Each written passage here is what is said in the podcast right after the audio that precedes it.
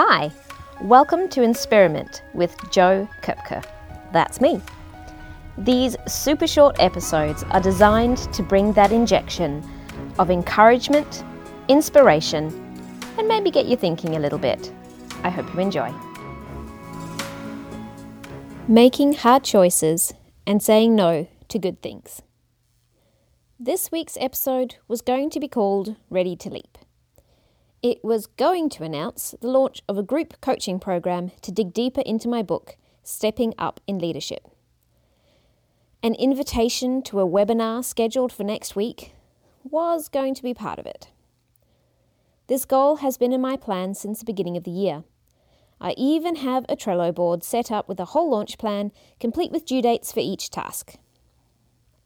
Instead, this post is about making hard choices and saying no to good things.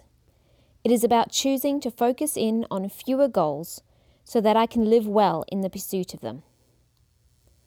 I still plan to launch that group coaching program in the future. I'm not going to give up on that dream altogether.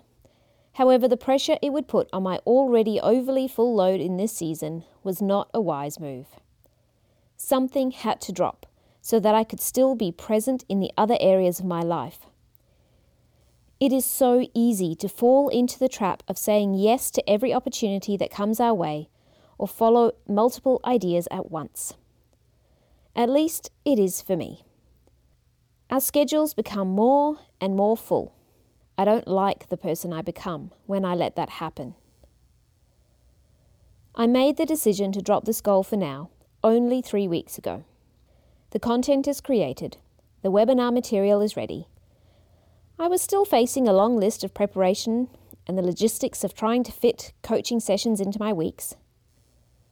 And there came a point where I had to wrestle with what was motivating me to keep going and what my priorities are for this next few months. It was a hard decision to make. Do you know what surprised me?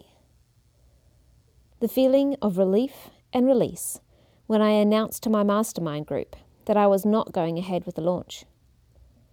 I had no idea how much mental load it was adding until I lifted it off.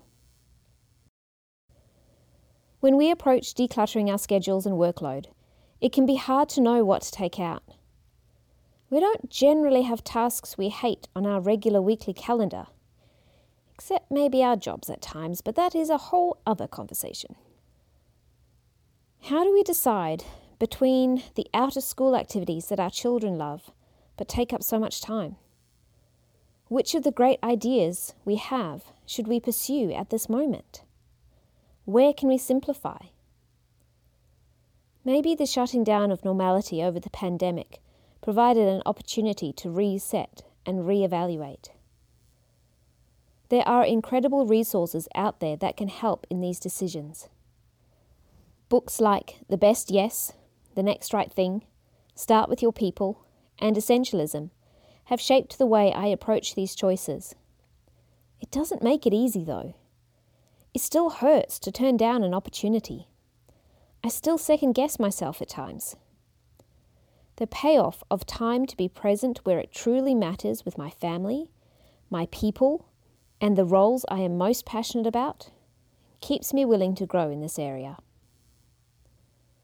What decisions are you facing right now? How is your schedule looking?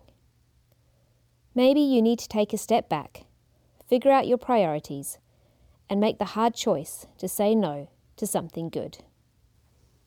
Thanks for listening to another episode.